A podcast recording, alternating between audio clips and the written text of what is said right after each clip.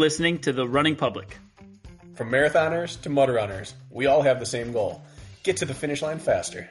That's right. This podcast is for you guys, The Running Public.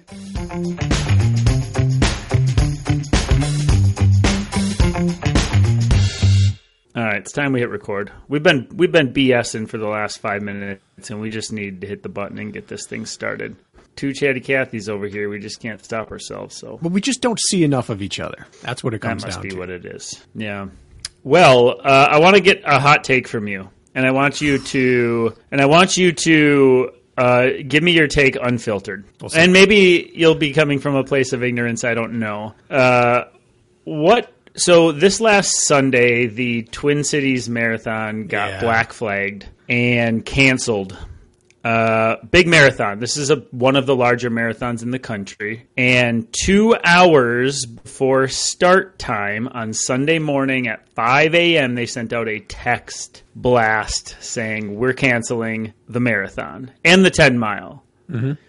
We knew the heat was coming. The weather had been predicted uh, well ahead of time, but they chose to cancel the Twin Cities Marathon two hours before the gun time on Sunday due to heat, which is a black flag warning.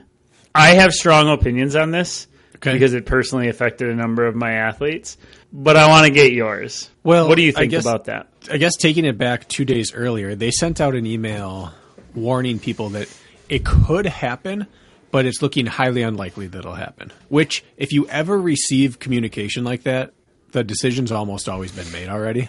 They're just softening. They're just feeling out how bad the the blowback's going to be.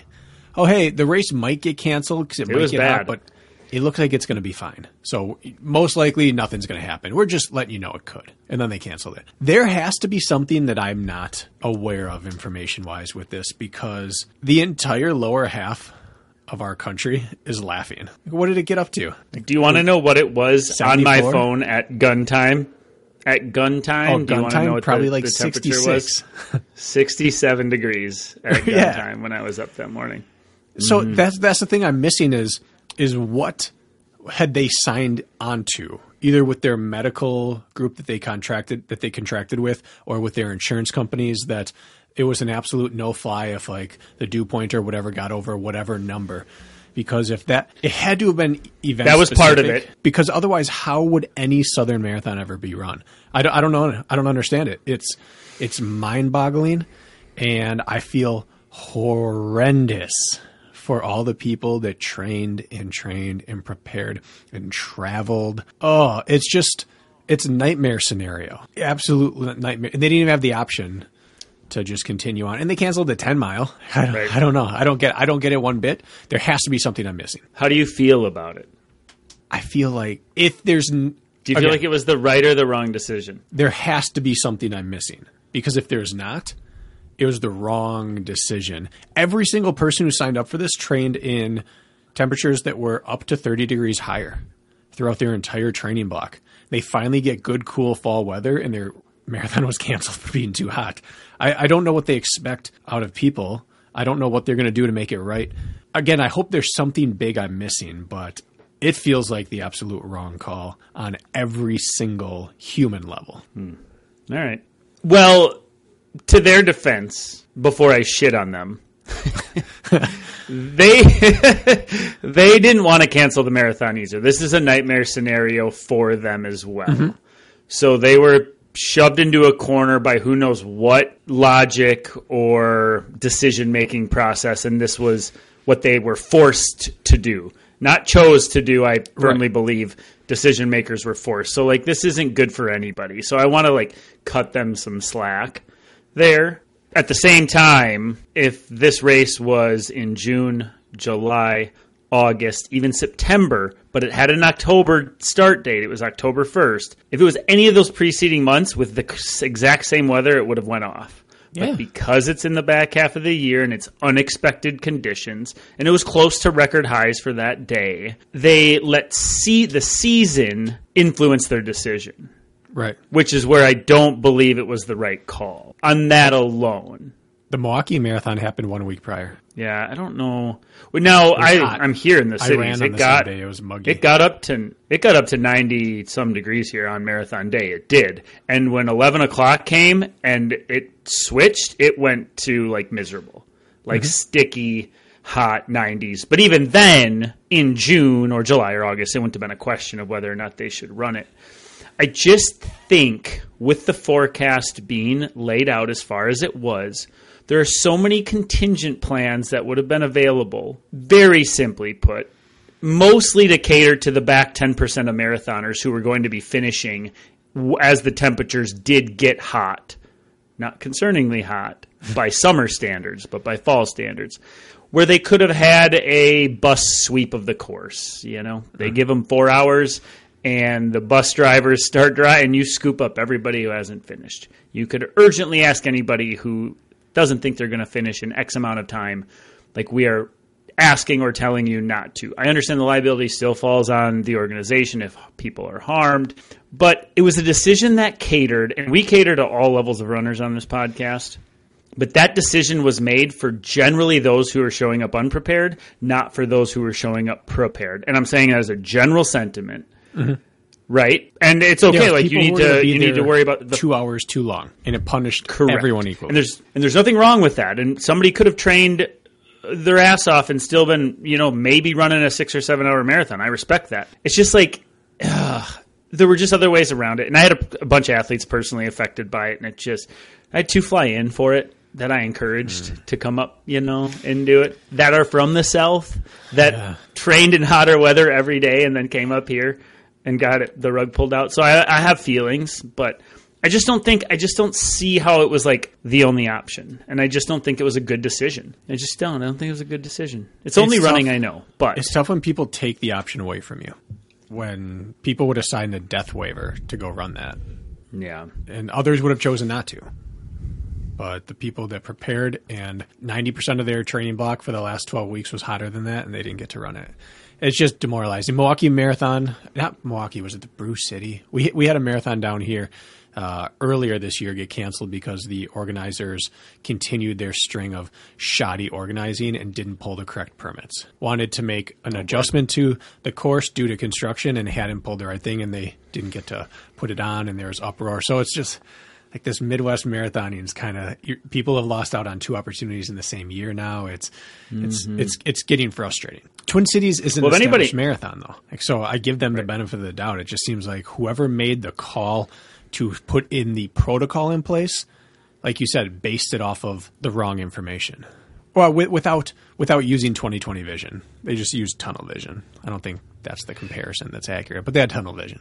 Yeah, I mean, of course, they made the decision they had to make. I acknowledge again they did not want to make that decision either, so I feel for them too. I, if anybody listening has any ties to that decision making process, uh, you should reach out. I'd be very curious to hear what it boiled down to. But I just want to get your take because I had athletes at the start line. They'd already parked their car. They were literally at the place taking shuttles or whatever. I mean, a lot of them that this happened to, and so there was like a mini riot.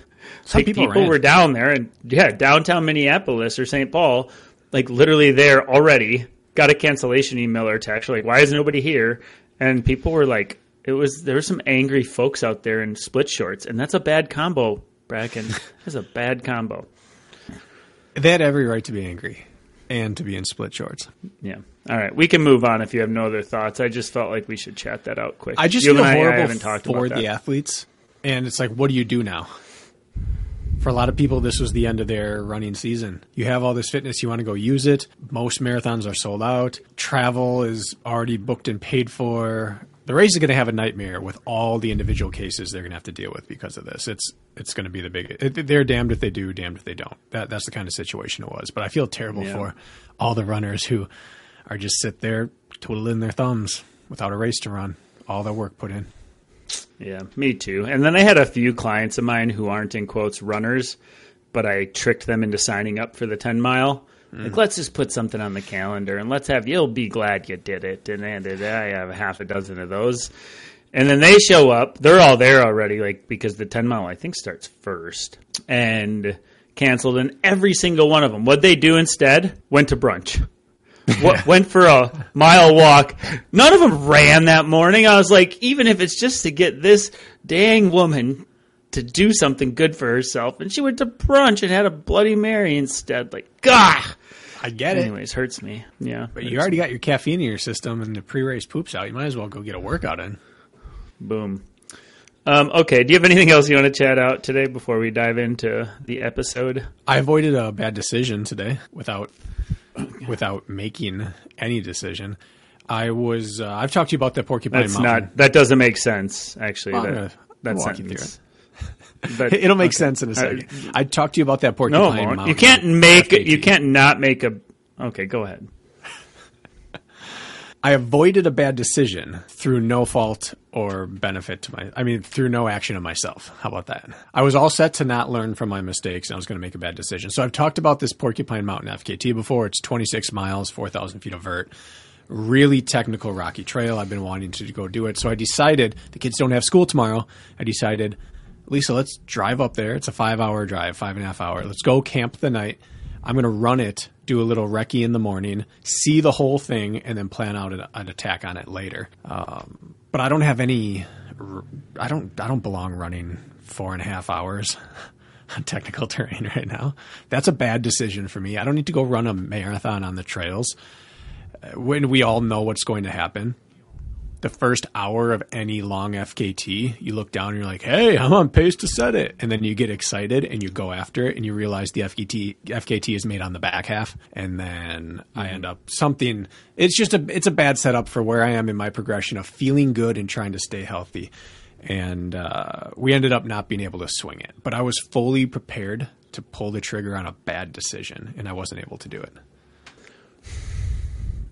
Why are you the way that you are? It's the way I was born. I was born this way, Kirk.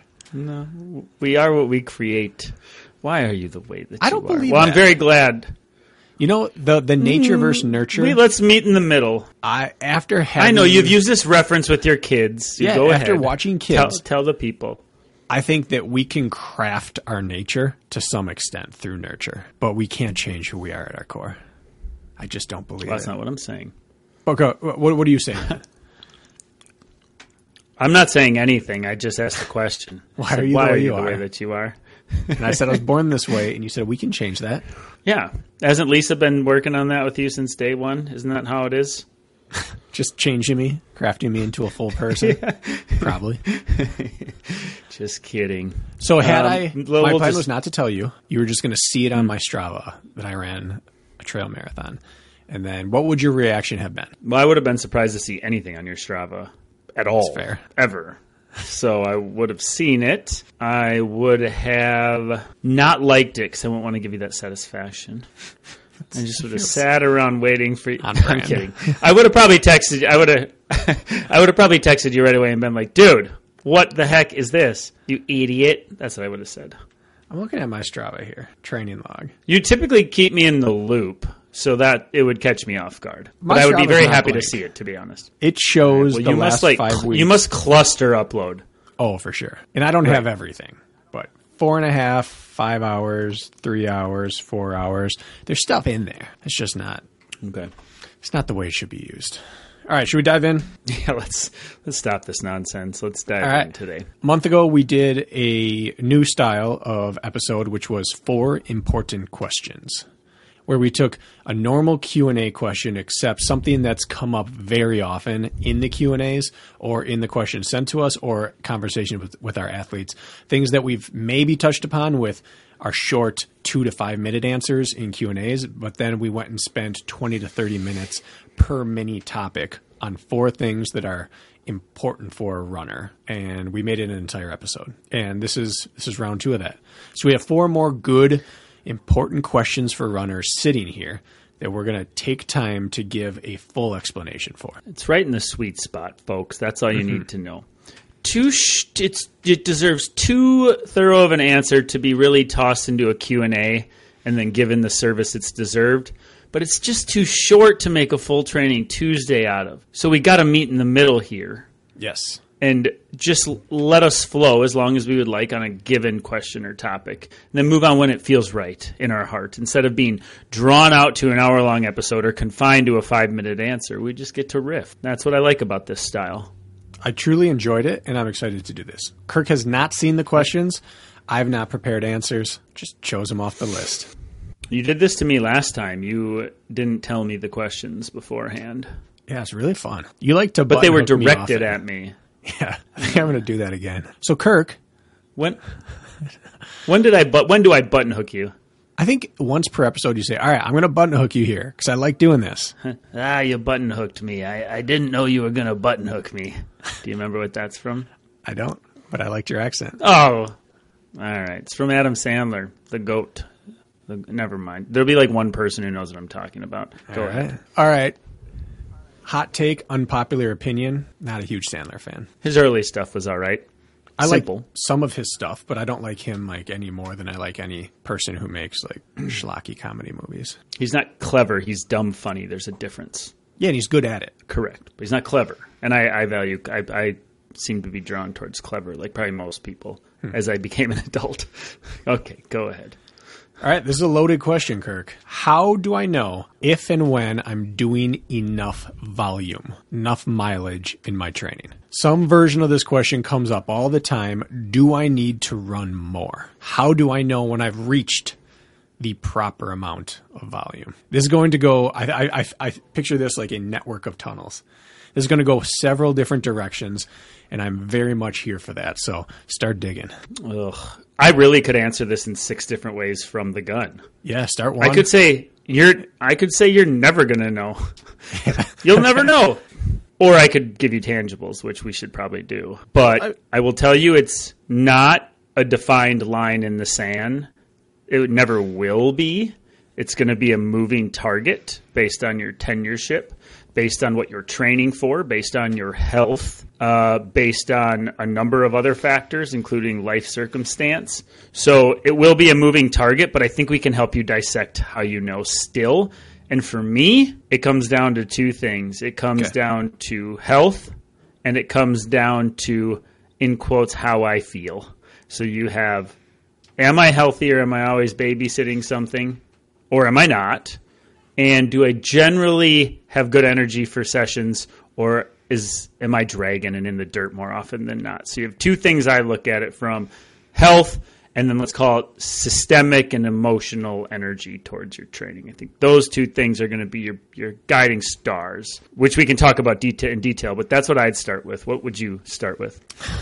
generally, if I want to give a a twenty thousand foot view of this answer to an athlete, I say I just go with an analogy, which shocking, right? And that mm-hmm. is mileage is money. That's the simplest way I can explain it to anyone is that mileage is just like having money. The more money you have, generally the better your life is going to be until it's not. People want to be rich. People want more money, but there is such a thing as too much money. You, your life stops getting better and starts getting worse. Like if you if you just go to the far end of the spectrum, if you're a trillionaire or a billionaire, you have to pay for round the clock security. You have to send your kids to private schools.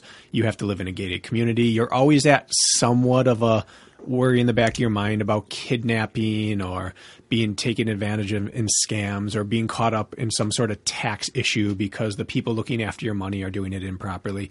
You have people constantly asking to, for your money. Family member interactions become weird. At some point, it's too much and it's bad. What you really want is enough money that it de-stresses your life without getting worse. So like if you if you get out of bed each morning and you're like, "Oh, my house is a piece of crap. Everything's breaking." You want enough that you can have the house you want. You want enough that you don't have to worry about your car breaking down. You want enough that you don't have to stress over spending ever. But not so much that you never have to think about it. Because if you can buy whatever car you want, like there's a sliding scale here. Eventually you buy something so nice that it's now unreliable again. You want to stay in that middle section. You eventually buy a house that's so big you can't take care of it. And now you have to pay other people a ton of money to take care of it. And you're always worried about, are they stealing from me? I haven't even seen this room in a month. So anyway, too much money is bad. We all know that.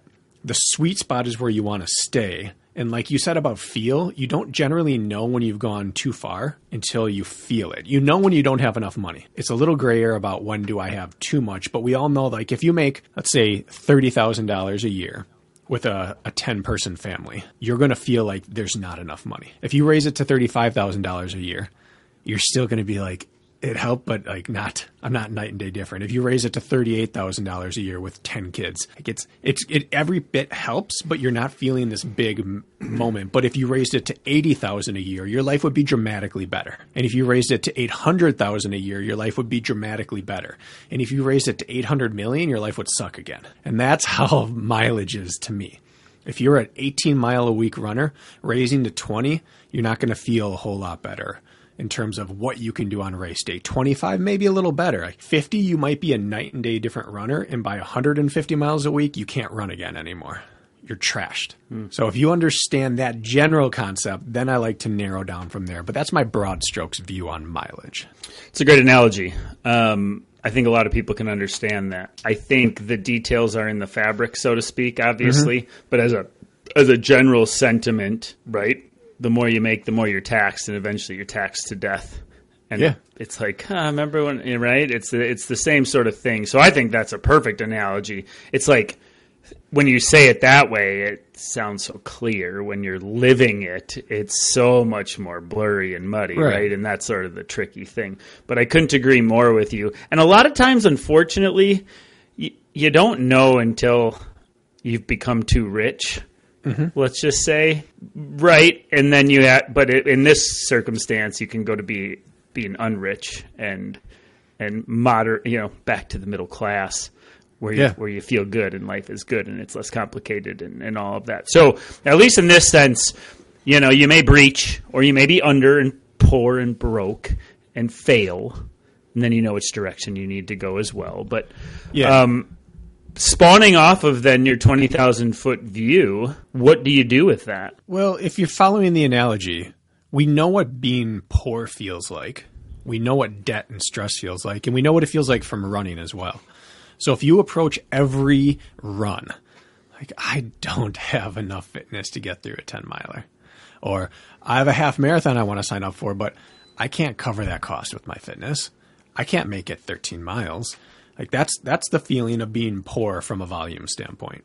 When your volume doesn't give you the fitness to be able to cover your wants and needs as a runner, you know you have to go higher with it. What you really want to do is be able to spend without stressing over it, but still having to think about it. And that means as a runner, the way you want to spend is to be able to compete the entire distance of whatever you're trying to do. If I'm going to do a 15 mile long run on the weekend, I want to be able to run with confidence and joy the entire time. If I'm doing a marathon, I want to be able to race the whole way through.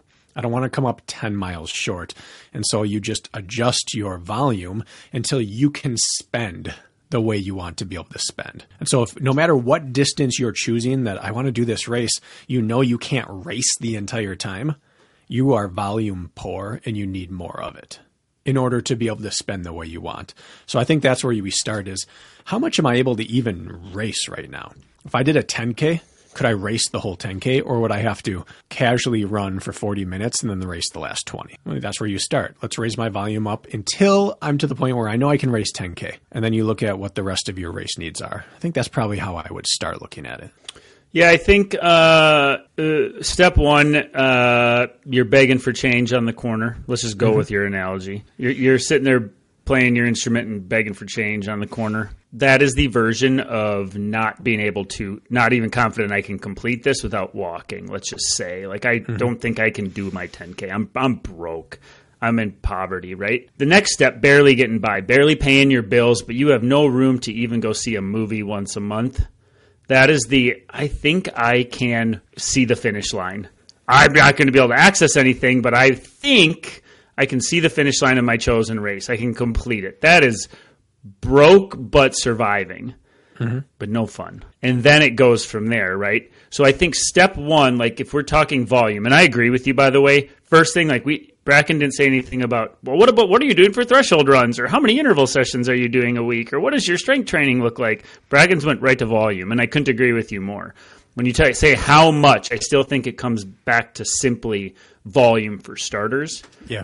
So, so whatever your chosen race distance or goal is, it gets cloudy when we get past the marathon and we get to ultras, and I'm going to acknowledge that. But let's say marathon and below, three hours or less, you need to be able to show up to the start line confident that you're able to push yourself with purpose through the finish. What does mm-hmm. that take to get there? I don't know. But if you're sitting there scratching your head saying, like, I don't know if I'm going to survive this mountain half marathon on the trails.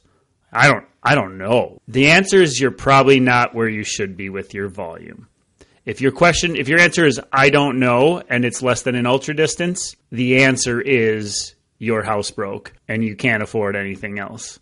Yeah. So I think if there's any question, can I go race this distance, then you're probably not where you need to be on the volume front. If we're going to give them a tangible, if that's even a tangible. I think the first, you're right. And I think the first tangible I'll give is, like you said, with health and energy and feeling, is with whatever you're currently doing, do you have an overriding feeling of doom in terms of energy on a day to day basis or week to week? Are you always looking at your week thinking, I don't think I can f- handle this. I don't think I can function. I'm so, I'm living month to month here with energy. I can barely make it work out to the next. You don't need more volume. You either need less volume or less intensity. But if you're sitting there feeling great every single day, you might not be doing enough volume. But are you happy where you are? Same thing with money. I'm not stressed. I'm happy. I could probably have more, but happiness is the key there, unless you have a big overriding goal like I want to move to a new city when the housing market's twice as big. Then you know, okay, I am happy, but I need more. So I'm going to build up a little. Same thing with running. If I'm happy and I feel good, you are at a good volume. But if your goals get bigger, you know that you should be able to increase because you feel good every day. And the way that I think the volume you should be running should be is that you exist like 50 to 70% of the year at a volume where you feel like this is challenging, but very sustainable, and I still feel kind of good. I have days I'm tired, but I have more days that I feel good than feel bad. I have this nice ebb and flow where I'm tired after my big days and totally recovered and feeling good after my easy days. That's where you sit. And then when you see something you want to save up for and buy, you can move up volume and sit in an area of fatigue for a while, knowing this is temporary. Yes, I agree with that. And I think we should actually explore that further. Okay. Let's talk about how somebody should feel when they are doing enough. They don't have 800 million, they don't have 8,000, they have 100 grand in the bank and they're a single family household and they're doing okay, right? What mm-hmm. what what should you know, what should that feel like? How do I know what it feels like to be doing an appropriate number amount of volume? I'm not feeling great and too fresh every day. Um, I'm seeing maybe improvement. I'm not dragging all the time and trending the wrong direction with my performance metrics. Like, what does that look like? For me, I I break it down pretty simply. And if you can, in general, have, I mean, for me, anyways, and what I've noticed with athletes, break it down simply. If I can have one or two days a week where I feel good, I'm popping, I feel like light on my feet, I'm mentally and physically ready for whatever it is. It could even be a recovery run. You're like, dang, I'm just like kind of floating today. I don't care. But one to two days a week where like your systems are working metabolically and nervous system isn't ruined and you like feel decently okay about yourself. Mm-hmm. On the flip side of the coin, you're going to have one or two days if you're training with purpose where it don't feel so good. Getting to your 8 mile recovery run feels like a chore and you want to be doing nothing other than not what you're currently doing. It's mm-hmm. just like you're tired. It's no fun. That's normal too. And then the rest of your days, let's say you're a six day a week runner, two of those other days are in the gray area. Don't feel great, don't feel bad, get it done, check the box, move on with your life. I think as a general sentiment, you got two good ones, you got two bad ones, and you got two in the middle that are apathetic.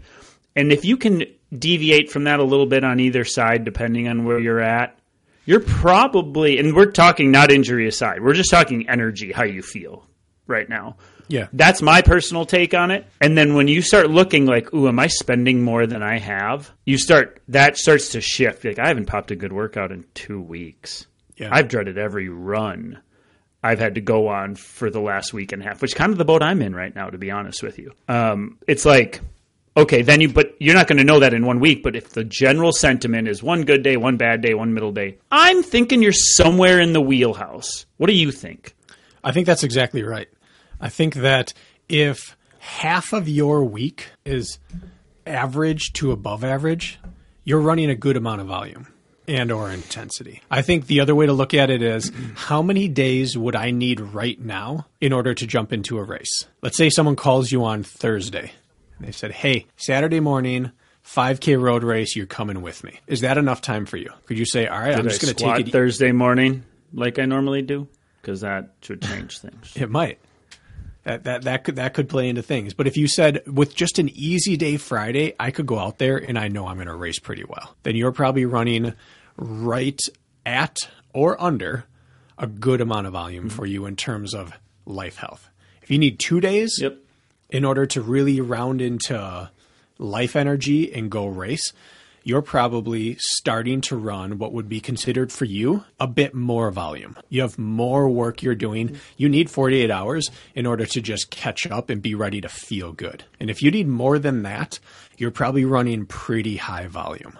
Like in the middle of a peak week for a marathon, you wouldn't consider jumping into a 5K on two days' notice. Nope. I might need three or four days just to rest up because it wouldn't even be smart. But in the middle of your off season build, you might only need a day or two. So how much time do I need to feel good is another way of looking at it, just from a, a week to week life energy and body health standpoint. But I like what you're saying. Yeah, you're probably going to feel shoddy twice a week. Great twice a week middle ground twice per week. On the other end of the spectrum, anytime I've gone big volume, almost every run is a chore. Almost every single time I wake up and think, is today the day I can't get my work in? But then I warm up, mm-hmm. I get moving, I make it through another run, and then I make it through another run. But I'm just always making it through. I'm checking the box, I'm making it through. I'm not missing, but I feel bad most of the day, more often than I don't. To me, that's what high volume training is like. I'm not going to feel good most of the time, but I can still check the box just fine. I might feel extra crappy on my recovery and easy days, but I'm still going to hit my quality and long run days. But I'm going to wake up thinking, this might not go well today. Anything above that, and you're overreaching. Anything below that, and you're probably not really, really pushing the envelope. Well, and that's why it's blurry, right? Because Yeah. sometimes sitting in a phase like that is necessary to move the long term needle Right. after you recover from said work, so it gets muddy. I think a talking point that just keeps gnawing at me with listening to you speak is no, no, no. I'm not. This isn't a jab. It's Why are you you know the way that you newer. it's um, isn't that uh, I think that's Michael the Toby in the office or something.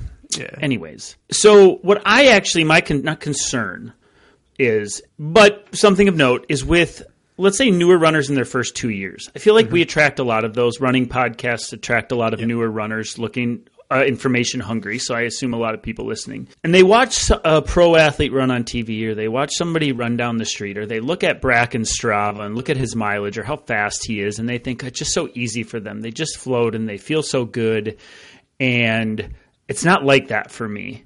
They think like I'm tired every day and my bones hurt and I'm so slow and every run is a struggle run. And so I'm clearly doing like if you go off of what we're saying right now, mm-hmm. it's like well then you're obviously overdoing it. And you're you're you got you're rich already. You stop spending, right? You just need but the waters get muddy because their intuition it looks so easy for kirk or the pros. It looks so fluid and they don't seem to have the problems i have and the heavy legs and the shin splints and all this Mm-hmm. and the problem with that is is there's this formula lies to them it lies to them because what it lies to them in a sense because of what the key to opening that door to having what you think these other people have, which we all feel tired. Maybe we look different while we feel tired than you think we should look, but we feel the same things you feel. Is that when you're ramping up, it's going to feel like you're spending on the high side, mm-hmm. and there's going to be a lot of warnings to stop or to back off.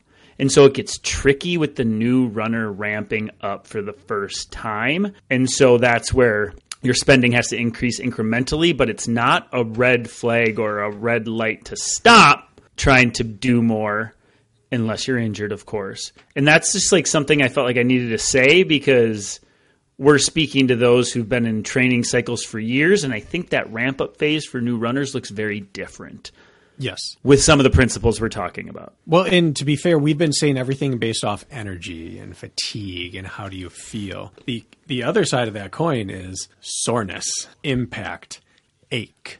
We weren't talking about that Yeah. because we've got most of those years of that out of the way. We hit it in a new block of training or when we're coming off injury, like me right now. When I add in concrete running or downhill running, I am beat up. But my life energy is pretty much okay because I've been cross training and things like that. So early on, you have to to play both games, my life energy and how beat up I am, which is where cross training comes into play and all those things. Mm-hmm. So yes, achy knees and hips early on is something you have to listen to, but it doesn't mean you have to not work out that day. If your life energy is okay, but your knees ache, you can you can add in another hour of biking. So we're we're, we're trying to trying to talk to people who are in a rhythm, but if you're not, ache does not mean injured and ache does not equal fatigue and fatigue does not equal stress fracture like you have to be able to separate the two health and energy and right now we're talking a little bit more about the energy of the mileage and volume of training Yeah. And I like to say something, and maybe this applies, maybe it doesn't, but a lot of times, especially with injury or even energy problems, like I just feel tired. I insensitively say often, like, I really don't care how you feel today. And I mean that. Like, I actually don't care. What I do care about is how do you feel tomorrow? How do you feel the next day? Like, I don't care how you feel today. But if we keep saying, if like tomorrow it's the answer is still this, or I'm still sore, or I'm still tired, or then, you know, today I don't really care about because today will lie to you anyways. We can convince ourselves of more or less.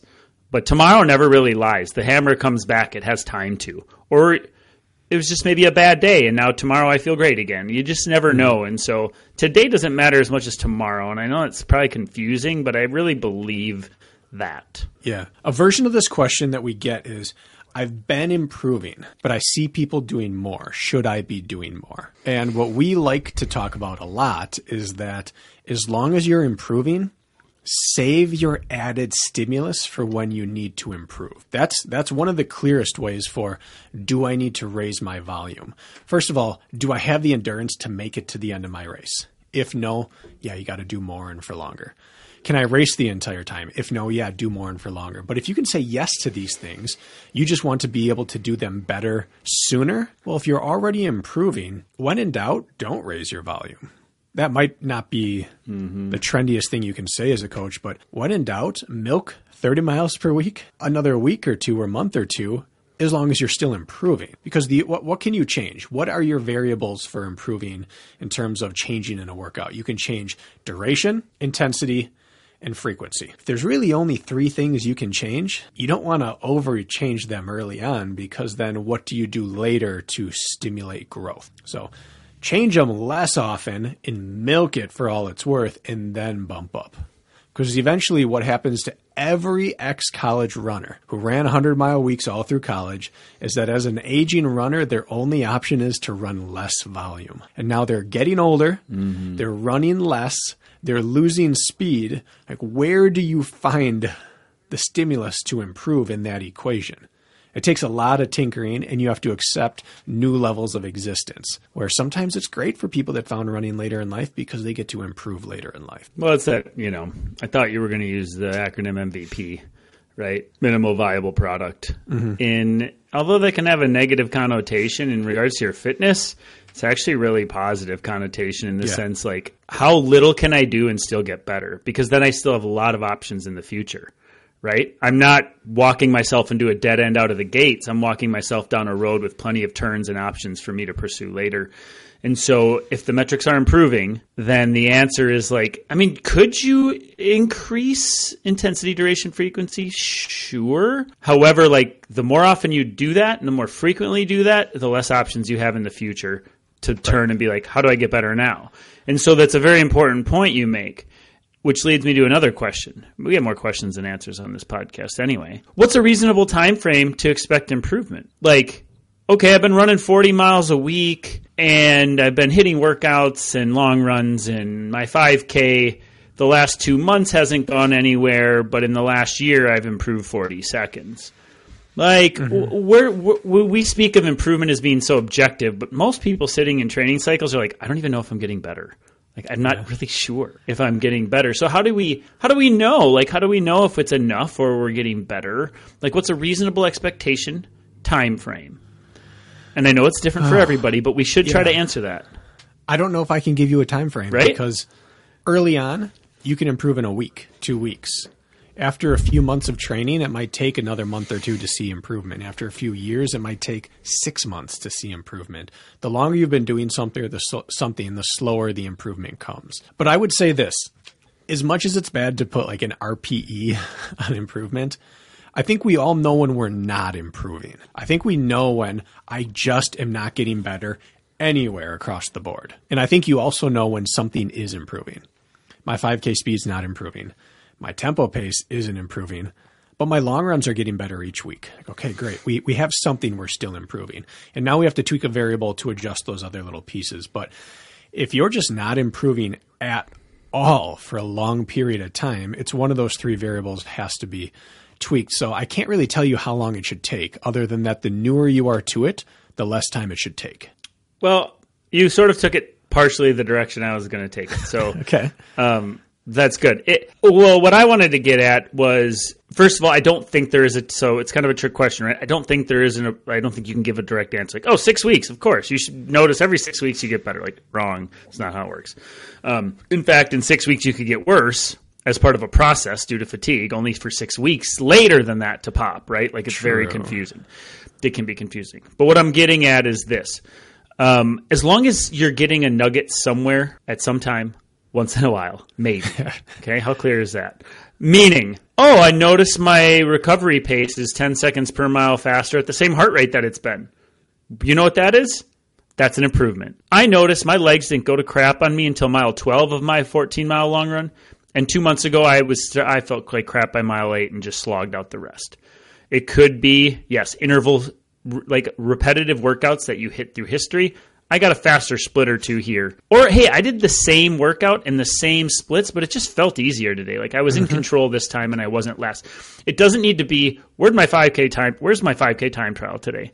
Because you can improve and still have your 5k time trial be the exact same time. Yes, you will improve in the future. You're just not quite turned that corner yet. So, recovery run pacing versus heart rate, durability over long run or long run pacing uh, interval RPE, even with the same metrics, but felt easier. Or, of course, improved metrics mm-hmm. on interval sessions. It doesn't need to be a race. It doesn't need to be anything uh, formal. It can be one of many things to monitor improvement. As long as something you're getting something somewhere, sometimes maybe that's probably a good like indicator that. of improvement. Yeah, I mean, it's kind of akin to a relationship. I've used an analogy similar to this before, but early on, everything moves the needle. And later on, improving your relationship might be like, we spoke more frequently about our finances this year than we did last year. Or we took time more often to communicate our feelings this month. Like it wasn't that the bedroom got better, our finances got better, our emotions got better, our time to it's we improved. What do you mean the bedroom got year. better? Like you remodeled it, or yeah, you got a nicer mattress? Yep. Is that okay? Yep. Just making. Speaking sure. of which, Kirk, Lisa and I were on the way to school to pick the kids up yesterday, and on the front of someone's house, two purple packages, the memory foam mattresses, just sitting there, and a shoebox package. Like, how, speaking of rich, how wealthy do you have to be to order two memory foam mattresses and just let it sit there all day, just flaunting it to your neighborhood? Like, you've never met someone as rich as us. Look at this. We just keep mattresses on our porch. Memory foam. What kind of shoes do you think were in that box? probably Alphaflys and the new Adidas $500 shoe. I've never met someone richer than someone who orders multiple mattresses at the same time. that person is doing too much volume. Too much. Too, too much, much, volume. But so I don't even. The longer you get into your relationship, the less it takes to notice the improvement. But it matters. Like our day to day might not have changed much, but we had a really good talk on Wednesday night and we feel like we're in a stronger place because of it. So as the relationship ebbs and flows, smaller things matter. And it's the same thing with getting better as a runner hmm. that you don't have to PR everything. If you have one little spark in a week, you're getting better. Hmm. You're so good at analogies, Bracken. I actually think an episode that would be very entertaining, a training Tuesday in particular, would be like Bracken. You're not allowed. You're going to explain yourself, and you can't use one analogy today. I don't think you could do it. I, don't think say it's I in can you. only use it. No, I don't That'd think it's within you. Right. I, I'm not sure you could get through a whole episode without an analogy. Well, we're going to try on that. It would You're be so like good at them. They're so someone innate. to get through a day without water, Kirk. Is that an analogy, kind of in itself? Darn right it is. Okay.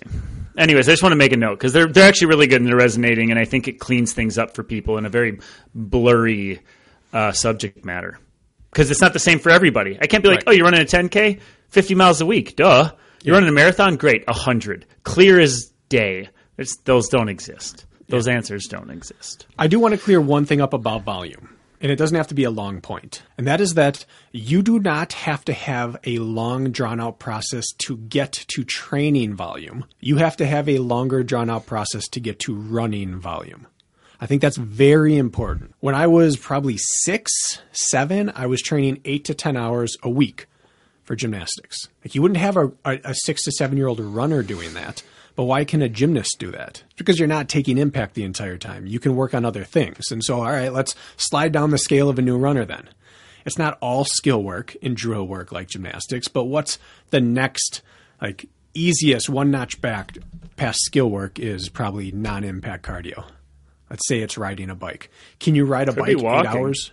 Could be walking, could be riding a bike, an elliptical, whatever. I mean, elliptical might be the easiest entry for a lot of people. If you do five hours of elliptical a week on top of five hours of running, you are a 10 hour a week athlete, which is enough, I believe, for to get 90 to 95% of the way towards your maximum ceiling. I truly believe that. Probably 95% of the way there. But you haven't endangered anything or ruined your running process. And you might be a 10 hour a week athlete for the next 10 years and still improve because you go from five and five running in cross training to five and a half, four and a half to six, four to six and a half, three and a half. And I think my math is holding steady throughout this time, which might be a personal record for me. But you can fill your volume almost immediately within the first few months of starting training and then take two decades to fill that completely with running. And so, do I need to be doing more? The easy answer is go try it. Add in another hour of walking a week and then change that to elliptical and then change that to incline hiking and then change that to incline jogging and then change that to flat running. And if you've handled all those things along the way, well, repeat the process again. It's not as simple as am I running too much or too little and do I need to run more? Yes or no, full stop. There's a whole world out there of how to build volume that you should be doing if you do want to improve and still keep variables in place for later on. Yes. We've had episodes kind of about this too. You Yeah. can't run as much as you'd like, so we've had them in the past. You could go dig through the archives. We probably had a an episode, an episode or two about it in some capacity. I think what this leads, uh, you know, what we're riding is either the energy or the injury line, right? Like, Yep. um, and I we haven't talked about the injury side of things yet. Like, just how's my structure holding up, right? How do I know if I'm running enough volume or too much or too little? I think we should try to. I don't think we need to spend a half an hour on it, like we or 40 minutes on it, like we did on the first part, which is kind of how I feel. I think that's what we've been talking about, how I feel. What about the the injury side of things? Um, that's also a little blurry, but I think it needs to be addressed. And my big thing, truthfully, is that statement I said earlier. And I know it was a little muddy in the in the uh, context of how I feel, but when it comes to injuries in particular, I actually really do believe in the. I don't care how it feels today. How does it feel tomorrow? Is your recovery cycle enough where you're actually you know your in is the same as your out and you're staying above the water i really like to use that like okay we acknowledge it happens today but let's let's get some more subject studies on the matter meaning more runs or more days on feet. Um, but when do we know? When do we know like what's an average amount of pain a runner should feel that's in the sweet spot? What should what should i be feeling? Because it's not always beautiful. It's not always pain free. It's not always clean. It's oftentimes not if I have something I'm managing, but what and how many things am I managing? That's for some of the best in the world. It's mm-hmm. not like, oh, I have no pain in my body at all, because that's an unrealistic expectation. It keeps some people gun shy from, you know, they get a hangnail and they're like, oh, got to take a week off, or they have a sore calf and suddenly they're like too afraid to run. And I don't think that's the right answer. So, what's a normal amount of pain for us to feel when we're in the sweet spot, Brackenstein? Answer me that. This is where we probably diverge the most as athletes and coaches. I draw a pretty hard line in the sand that you shouldn't be feeling much pain when you're running. And that if you are, you should be running less and cross training more. I think that if it is a localized pain, like one specific area, my knee hurts, my Achilles hurts, my calf has one spot with pain, that really shouldn't be occurring very often. My hips ache, sure. My quads are dull and beat up. Yeah, that's going to happen. My ankles throb. hmm But if you can point to a spot, I am super gun shy. I think if you can if you can point to it with a finger, that really really bothers me and worries me and I don't think we should be able to do that very often. And so I always am pushing people to do less of what's causing that and get on top of it because of my history is things snowball and one leads to the other. So I don't think you should be feeling much pain. Now, there's injury pain and soreness pain, and I think soreness pain is something you just have to come to grips with and live with. But sharper pain, throbbing pain, localized pain, I don't think there's much of a place for that in the the everyday runner's world. Caveat to that is it's really tricky to pinpoint some sort of things, right? Like spots, like, okay, maybe if it's a bone or something, it can be the insertion of your Achilles. Like sometimes it's like, this area hurts or this, my hip is tight. Like I can't, mm-hmm. it's not the size of a marble, it's the size of a, a banana wrapped around my hip. Like, what is that, right? Like those Yeah. sort of things get cloudy. So I have some rules. I think I'm a little more lax with this than you are. Mm-hmm. But I would be a little gun shy if I were you at this point too. So I Yeah. understand that philosophy. I think that having some sort of pain or discomfort or something tight or note like you notice it. I'm not talking like a 7 out of 10 pain. I'm talking it's like a 3 and it's there every time I put my shoes on. That's what I'm talking about. I think that stuff's fairly common. Uh, it takes me a mile to work into my run and then my hip loosens up, for example, whatever it may be. Or my calves finally release or whatever it is. And I've said this on here, I don't know, a dozen times over the years. But principle number one is, with all pain is if you start running and it hurts more with every stride, stop. That means stop running and also probably decrease what you're doing. Mm-hmm. Okay?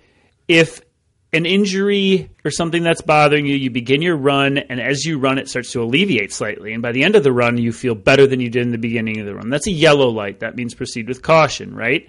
Mm-hmm. That means don't increase your mileage at all. Like, you need to stay put and see if that yellow light shifts to green, which they don't do in the traffic world, but in this case, you get what I'm saying. Sometimes, Will will that d- like after an ambulance comes by, maybe Okay, rare occasion, but that's what we're looking for. That happened to me So yesterday. hold status quo. Did it actually? Yeah. Huh. I don't think it's ever happened to me. Anyways, so proceed with caution, but like let's not let's not do anything new. Let's just see. Let's feel this. Let's hold right here and see if things improve on their own. And then the green light is no pain at all. Like, of course, continue with training. And the green light is I can now increase my volume if I'd like. You know, my energy feels good. I have nothing that I'm really managing that's like very notably uh, consistent. And so, okay, now I can go ahead and maybe play with more volume or more intensity or both, right? And so, Yeah. I think the red light or the yellow light are the most important. And if it's a red, back off, volume, time on feet. If it's a yellow, maintain status quo and feel it out for a couple weeks and it's going to shift one way or the other. You're going to find out. Or it's a green light, which means I have no real ailments and I should be able to increase something. I think just following those simple principles, I think are fair. And that's with pain that's less than like a five, right? If it's a, uh, Uh, none of this applies if you have a stress fracture in your metatarsal. Like you're going to know and it's going to be clear as day. It should be anyway. So I don't know. Did that, did that help at all? Well, that was better. That was a better answer. And what it made me realize is I think I address everything one notch earlier than you. With a red light, you back off. With a red light, I stop. With a yellow light, you hold steady and monitor it. With the yellow, I back off. Hmm. So I'm treating a yellow like a red, and you treat your yellow like my green, and your red like my yellow. So I think we're just we my DEFCON system is one more sensitive than yours, and it's because Yeah. I have a personal bias versus based off what I come into the last five years. So I think yours is a better, well-rounded system than mine. I wouldn't say that. We only live the life through our own lens, but I, it served the- me decently well so far. Yours Oh. is better advice for the general public. I'd like to get back to that very much so. Hmm. Like I, I shut it down for a You week gotta- because my calf felt a twinge. That's not sensical Right. unless you've completely, or unless you've uh, had a tear of your calf in an area that felt like that a week prior to you tearing it. So Yep. for the general public, your That's system's different. better. I'm just living based That's- off my experiences, and then I apply that to other people oftentimes so that they don't get to my point. But could I be shortchanging them? Yeah, probably. I mean, yellow lights. What do people do at them? They either slam on the brakes or they speed up to make it through, right? Like Right. there's no wrong answer with a yellow light, in a sense. But I do believe that there's a lot of yellow going on with me constantly. At 40, trying to compete, I got three yellow lights somewhere on my body at almost all times. Mm-hmm. Right? Maybe they're soft yellow. They're closer to green than than red. But like, I just maybe I'm that's my own bias. Like, if I listen to if I pumped the brakes on every yellow light, I wouldn't have run for the last three years, Bracken. And I don't mean to, I don't mean to oversell that, but Yeah. I it's true. So there's that. So that's my lens, right? Mm-hmm. That's my bias. But there's, I guess it's all, it- all of this comes down to you have to become very intimately acquainted with your body and its tells and its signs. For example, hmm. soleus for me. I get what some people would probably consider debilitating soleus pain after certain types of runs or workouts or races. And I know that's just my soleus being itself. itself. That's what it does. That's how it reacts. It's overly dramatic and it reacts to more forefoot work or more pounding or more speed by throwing a giant hissy fit. And it doesn't mean anything. I just get the massager out for three nights and I work on it and I keep running and it goes away within 72 hours every time. But if someone else who didn't have that felt the level of discomfort my in particular left soleus feels after certain things, they might get it checked out. But I know by now that's just its thing. I accept it. I move on. I understand that certain areas of my quads just take a huge beating and I don't even listen to them. But there's one spot now in my quad that I listen to now. So part of it is getting to know your personal pain too. Like that soleus, I would call it like a six or a seven on day two. But it's fine because I know it's going to be a three on day three and it's going to be gone by day four. It's a false seven. So getting to mm-hmm. getting to know your volume, what your fatigue signs, what your yellow, green, red, what all those mean. That's what this entire journey is about. I agree. And then to just layer onto that, it's not going to be linear. Right. You're going to bump up. A yellow light's going to pop up, and that yellow light's going to turn into a red, and you're going to have to go down to volume you were doing a year ago, if that, and cross train through it, and Yeah. then build back up, and maybe you hit peak volume again before the next yellow light pops up, and you got to pump the brakes, and then so like it's never going to be this like like we like to I don't know romanticize the progression and it doesn't work like that. It just does not. And then you start adding intensity close to a race and a lot more of it and then new things start to pop up while your volume is even going down and it can be very blurry. But the point I'm making is it's also not going to be linear. So like you may test the waters and jump up volume and then have to back down because you realize it was too much too soon or you just can sustain it and then you back down for a little bit and try again. Like all that is normal. Climb the ladder, two steps forward, a step and a half back. It's like pretty common in this scenario. It's not like, oh, I was doing 50. Now I just do 60 miles a week and I've been doing that for the last year. Then you know what? Now I'm going to jump to 70. I'm going to stay there for a year. Doesn't work that way. So just be prepared. You know, that reminds me, as you're saying it, I had a conversation with someone this past week about why they are doing something in training or how they're going about something. And they just said, you know what? I just, at this point, I just know what works for my body. I know what my protocol is. I know how to get in shape. I know exactly how much time I need. And I heard things like that early in my career, throughout my career. And I used to like have this whiff of mysticism about it. Like, man, they know something about themselves I don't. And I'd love to be able to get there. And now I'm here on the other side, having already passed through that, looking at them and thinking, you know, just wait. You don't know nothing. You knew past tense what worked for you. You can use that to make informed decisions about what comes next. But no, we are we are a changing, aging, breaking down system. And what we know to be true about ourselves are the principles that we can use to guide moving forward, but they are not set in stone. Someone says, listen, I know that if that next year to get fit, all I have to do is this, these 10 weeks. Like, no, maybe, but maybe not. Maybe you need 20% more. Maybe you need the same amount, but with three less weeks in there. And maybe you need 20% less. And maybe, I don't know. I don't know. You don't know either, but you knew. And that's helpful. But don't script out the rest of your life based off what you know to be true right here in this moment. Do you think we've helped anybody here? Or do you think we made them as confused as they started? Oh, man. I wish I had an analogy for confusion because I think that's what we're sitting in.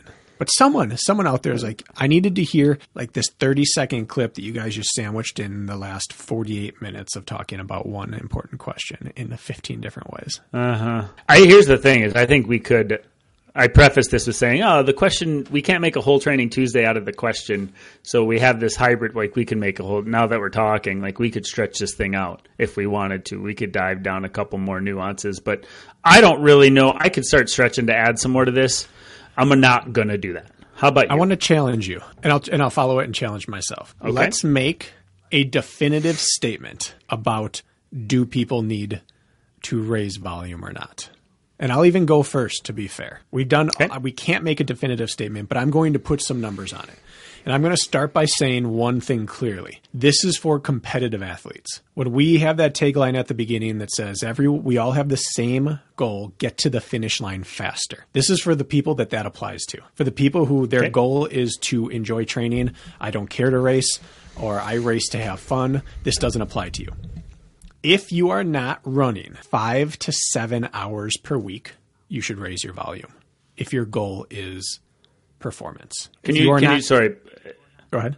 I don't mean to interrupt mid speech, but wh- what are we training for? Do you, is this just a blanket like 5K to marathon? Oh, you don't care. I would mile. say the mile to okay. 24 All right. hour.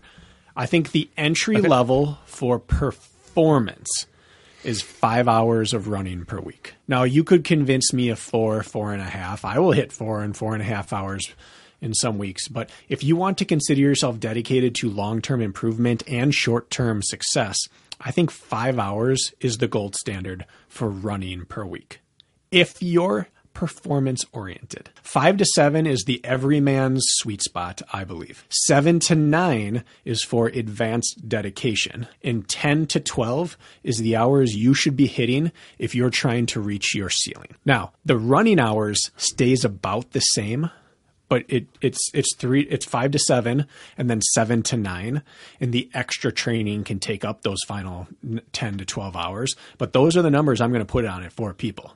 You can be super successful off five to seven hours of running per week. 12 is about as much as i'd say the every man every woman would ever need to train in a week. That's your that's your your sliding scale right in there. Do what you want with it. So what do you make of this? Five hours and 22 minutes last week. Four hours and 53 minutes the week before. 442, 518, 529, 419, 523, 54, 510, 423, 515. That's my last as far as Strava shows me. all right you're What would you say five hours me? a week of running What would you say to me? i'd say you're getting 90% of the way there If I wanted to be my best. I'd say you're getting 90% of the way there. You're hitting the minimum hours per week for a serious dedicated runner who's performance oriented. And I know that you're doing it off of less than seven and less than six days of running per week, which almost amplifies how much that's Four or five. So Four that's five, that's five days per week in five hours is worth scaling wise like seven hours of running in terms of your time on feed. So yeah, five I'm cool with that, and I also know you cross train on top of it, and I know that you lift. You've done less lifting, but I think that's good. I think that you would yourself say I'm probably ninety percent of the way towards whatever distance I want right now. Well, I'm not looking for you to justify it for me because my answer to your question is that I'm not doing enough, and I I would I would as well as things have been going for me, I would benefit from more volume still. So I'm backing up what you're saying by the fact that I, in my heart, believe that. And now, granted, I'm monitoring injury and I'm running through yellow lights, and there's other factors there, right? So like that's my why. If I did more, I might not be able to continue running. Right? I'd have to Mm-hmm. take- get injured or take a break. But um, stat is well. What I'm trying to get at is for perspective for our listeners. Things have gone pretty well for me in the last year or two. My fitness has been dang good. I've been racing pretty well for a 40 year old guy. Hundred percent would be better if I could run more or would run more at my Yeah. five hour average a week. So it can go well at five, but I know that I'm not accessing other parts, and most of that is due to the yellow lights I'm I have you know around me. But just for perspective, I think when I that- was training for my ultras, when I was training when it was a beast two to three hour mountain race, I was seven to nine hours on foot of running plus whatever else had happened. I needed I needed those insurance policies on duration. So what you're saying, I don't want just want to be like, yeah, Bracken, I agree, but yeah, Bracken, I agree exactly with what you just said. Point being, We live with the caveats, but that's about as black and white as I'm going to get. That's an hour a day, six days per week. Six hours. That puts you right in between. That means drop down to 45 minutes a day, and you're you're going to be at the low end of it, and run a two hour long run, one of those, and drop your second a second run out of the week. You're still there. It's getting you 90% of the way to the volume if you can run five to seven hours per week for performance. And everything above that is bonus until it's not. I will stick to that range. yeah. Well, it's rare that you you take a firm stance on objective measures like that. Not mm-hmm. that this is an objective measure because we got to be careful, right? We don't want to mislead people. But I'm glad you took a stance there. It always slightly bugs me too when you say something that I can't really add to because I agree with it in my bones. Like you know, the idea of like a co-host relationship should be like yes and or yes but. But in this case, I couldn't pick different numbers. I couldn't even say four hours and 59 minutes to six hours and 59 minutes. I think five to seven hours and seven to nine is is exactly it. So don't ask I me because I'm going to give you the same numbers. five, I can't look myself in the mirror and say I know I'm doing pretty pretty well on terms of getting better. I know I'm either monitoring an injury, I'm holding back in my progression, or I'm being lazy. I know that about myself. Now, if I am being a casual, entertainment based runner, that is a sweet spot to be in four to four and a half hours a week. It's delightful. Mm-hmm. But if I'm talking about trying to go out in PR, I can tell you when I've crossed the five hour mark because I feel like I worked towards it that week. Yeah, yeah, and then I mean, and you again full of caveats, and then you take Mm-hmm. two hours of cross training on top of it, and your strength work, and then you go see your physio once a week, and pretty soon your hours add up. We're talking about actual time on feet, running, spent running, like Time in your running shoes, running not cross feet. training, right?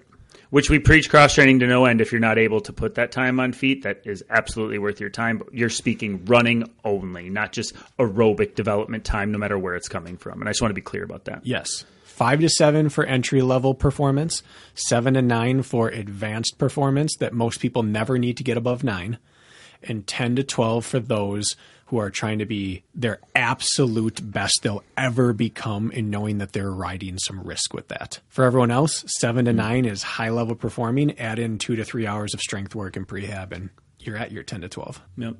All right. Anything else you want to wedge in here? This I'm, is quickly I'm to become- emotionally really committed to this. Yeah. this conversation, I got re- now. I feel like I got nothing left for the side piece, whatever this is next.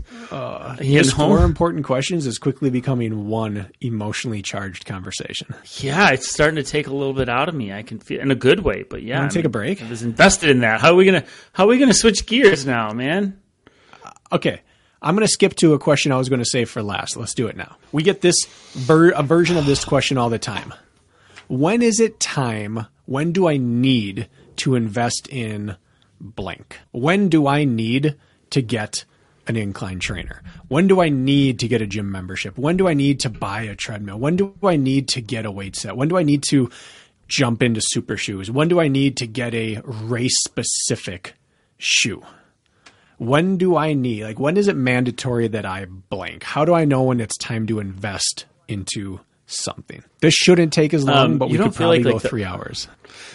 You don't feel like the listener needs like a little intermission here between because they're committed to our conversation, and now we're just gonna like it's like booking dates back to back in the same night with like two different people. Like that's like a tough. Like, don't you want like a like a breather in between, like something we could distract them with real quick? Kirk, I've never Anything done to that. just I haven't. Oh, oh years Yeah, ago. you told a story that you saw them both the same night when one that was the wasn't on, next on night. purpose. okay. That was not on purpose. okay. Um, I told us that story on here. yeah, I don't know if it was during speed dating or what, but you talked about you had a date set up and one for the next night. And the one for the next night showed up at the restaurant or bar on the first night, unrelated to you, and saw you with the current date. Right. If Didn't know I was on a remembering date, and so I ended up sitting. I ended up sitting between both of them. I was in between my date for that night and my date for the next night. And anyways, we don't need to get into it. Okay, that feels good. I felt like we shook the cage enough. Now people are reset. Just Right. enough of a distraction. Just a little drop of a, a, a, drip of Bachelor Kirk, and now we're back to regularly scheduled programming. That was pre-bachelor. That was like 2008, 2009, before any of that. Um, okay, so your question now. Do do you need to restate it? Did we distract too much or do you think people remember here? when do I need to invest in the next blank, the next, the better treadmill, the better shoe, whatever it is? When do I know it? Like, when is it time that I just need to invest in this? When your intuition tells you repeatedly that you're leaving something on the table. When your intuition tells you not once, not twice, maybe three times, it's been consistent over weeks and then now months, potentially, that I know I can do better, be better, or I'm not accessing the things I need to access. Like you just know it. I knew it was time to get my incline trainer because I couldn't train the way I wanted to train mm-hmm. due to geographical limitations. So I think it's an intuition thing. And it's also, you just know. You know that you're not, you know that you're leaving things on the table. I don't know how else to say it. We can dive off of that, but that's what my first answer is. I'm going to start with the, the dumb answer. Analogy. Never. You never have to. If you are special, you can make it to the top in suboptimal conditions. And we've seen that in every walk of life from children of homeless people who get full rides to Ivy League schools to fighters who make it to world championship status, training in their local gym against average Joes. You've seen runners who went with no more than like six months of informal training to qualifying for world championships, self made millionaires and billionaires. You can have the incorrect suboptimal startup and situation. And if you are special, both mentally and physically, you can get wherever you want to get to. So let's just get that out of the way. Truly need, never. But A, when you really You're talking to like 1% of our listeners, if that. no, no, no. I don't think so. I think I'm talking to most of them actually, because most of us have goals that are That everybody is so special. Yeah, I think that we can all choose to be unique enough in our pursuit of our goals because our goals are generally not otherworldly. Usually, our, we're held back from our goals because we're lazy or disorganized. Usually, not always, but usually. I want to qualify for Boston. I want to qualify for UTMB. I want to run a sub three hour marathon. Most of these might seem really impossible, but they don't require otherworldly talent. You just have to be special. You have to be special in your pursuit of it. So I'm going to say never. You almost never. I mean, what? Uh, oh, I'm blanking on this. Man, I can't believe I'm going to forget her name. Hopefully, it comes to me while I'm talking. There's a woman who Lisa won. the- Crocker. well, oh, she has suboptimal situation in her home life, and she's doing all right. she's special. There's this woman Yes. who won multiple Ironman World Championships, and she qualified for her first one by taking second. I think she ended up going second at a European Championship on a friend's bike, Cervelo P2C. And it was something like a seven or eight year old model, not fitted to her. She just borrowed it and went out and won Ironman World Championship. Then there were people with a decade newer, all carbon fiber, better gear ranges, lighter, more aero, and she just went out and smashed them. So that's being truly special. But I'm talking about there's this guy who I met the other day at the Rock Ski Hill in Whitnall, Wisconsin, just trudging up and down this thing with a smile on his face. And he had a set of quads on him that made me think this guy's done some mountain work. And I asked him what he's doing. He said he's preparing for UTMB. I said, Really? Hmm. Have you qualified? He said, Yeah. I said, Where'd you qualify? He said, Western States. I said, Okay. I said, You live around here? He said, Yep. I said, he said, What are you doing today? I said, I'm doing about 12 reps today. He said, That's a big day. I said, Well, it's not my biggest, but it's a big day. And, I, and he asked what my biggest was. I talked about on my birthday, I did 36 reps of it. He said, That's a pretty big day. What about you? He said, uh, Well, I just come out here and uh, I get as many as I can over the course of a couple hours. And a lot of times on like a Friday, I'll come out after work and I'll go until noon the next day. I said, What? He's like, Yeah, I'll do I'll do 100, 150 reps. I'll just do 12 hours to get time on feet. And I realized I was talking to a special individual. And I tracked him And guess who completed UTMB, the full distance? Training on a 100 foot ski hill. Who? That man right there. How many people DNF UTMB? A lot. This guy lives in Wisconsin at a poor man's sledding hill, but he was doing 12 hour days on it. Does not have an incline trainer. So, my point is, you don't have to be special to be special. You don't have to be born that way. You can just decide, I'm going to be the special one here. I'm going to be the one who will spend 12 hours overnight after a full day of work doing this ski hill over and over and over. So, you never need it, is my point. The problem, well, this guy, tip of the hat to you, by the way. Seriously. We could end. We could move to the. We could move to the next like question right now. him. I'm going to track him down and I'd like to We could him. move. We could move to the next question right now. Really, you answered enough of it by just giving that example. People can take that and run and apply it however they wanted. But they won't. The problem with your phrasing, oh, some might. The problem with your phrasing is one word, and the word is need. Need. Right? What do I need? What do I need to do should to get better? When should I? Yeah. when does it make sense? When would I benefit? The word need, the answer will be never. In your case, then I agree. Like that answer is never. You don't need you don't need ban- fancy new shoes with a carbon fiber plate ever. You don't need those things. But when should I? When would it benefit me? When might it move my needle a little bit? Um, so I just thought I don't know that should be said. I don't have a good answer for this because because if I have a curiosity, I'm privileged enough to scratch the itch Yeah. immediately. I wasn't always. It it took me a long time to get there, but now it's like, you want to go compete in the mountains? Like, yeah, my local ski hill, it takes me 90 seconds to run up. I should probably find something that can allow me to go further than that. So I bought an incline trainer. Uh, I'm starting to run on the roads. Maybe I should test out these carbon plated shoes and see what happens. Yeah. Maybe I should. So I don't really know. All I know is like it. Sh- you shouldn't be looking for it. It should look for you. When I should Ooh, maybe do the next Fridge thing. magnet. Nice. Yeah, buddy. But it's true. You should be looking for the next thing you need. It it should be coming to you naturally with like a curiosity or a, a desire, uh, an itch that makes itself very known. I don't think you should be going out there chasing the next thing that's going to be put in your arsenal. It should be an intuition. I intuition is half of the equation when it comes to everything we talk about, from training to increasing mileage to decreasing. You shouldn't chase it. We both know Good, people who are always searching for the net. That what's that next thing I need? That's not. No, it should be knocking on your door. You shouldn't be knocking on its door. Rungs at a ladder. The top one is you never need it. Next step down is when you've turned over every rock, you've done the best you can, and you're being limited by your lack of X. That's when it's time to go get X. When not having an incline trainer means that I just am leaving something on the table. I've done everything I can do that I think that I can think of. That's that next rung. That's when you that's when you should do it. Next notch down is when it's going to make me better. When it's going to enhance my experience, when it's going to make me more likely to do what I need to do, that's when you should get it. And then the next one is when you want to and and you can. If you don't need it Yeah. but you want to and you can and it's going to be fun or you want to test it out, that's when you should do it. But each one is less necessary as you get closer to the bottom of that ladder. Mm-hmm. Well, I mean, part of what we do, like, listen, at the end of the day, we just put shoes on and we run. Like, uh, that's what we do. Like, the same thing over and over, right? All the time. It's like, how boring and OCD is that?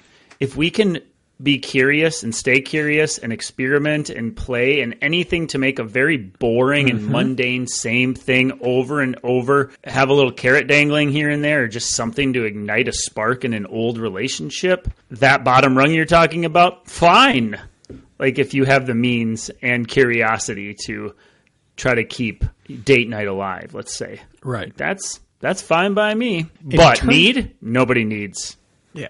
nobody needs In terms of need, Kirk, if I had to look back on everything I've ever purchased that is fitness and endurance and running related, fitness in terms of endurance. So, of everything I've ever purchased, the only things that I could say I actually needed and made a tangible difference in me as an athlete are a treadmill, maximally cushioned shoes, and to a lesser extent, the proper for my foot and stride carbon fiber shoe. Hmm. And then if I had to choose something else, it would be a weight set in my basement. Those things, the weight set made me more likely to do it because I didn't have to leave the house. The treadmill made me better because I just have an easy option that I could blast down to and start off at the drop of a hat.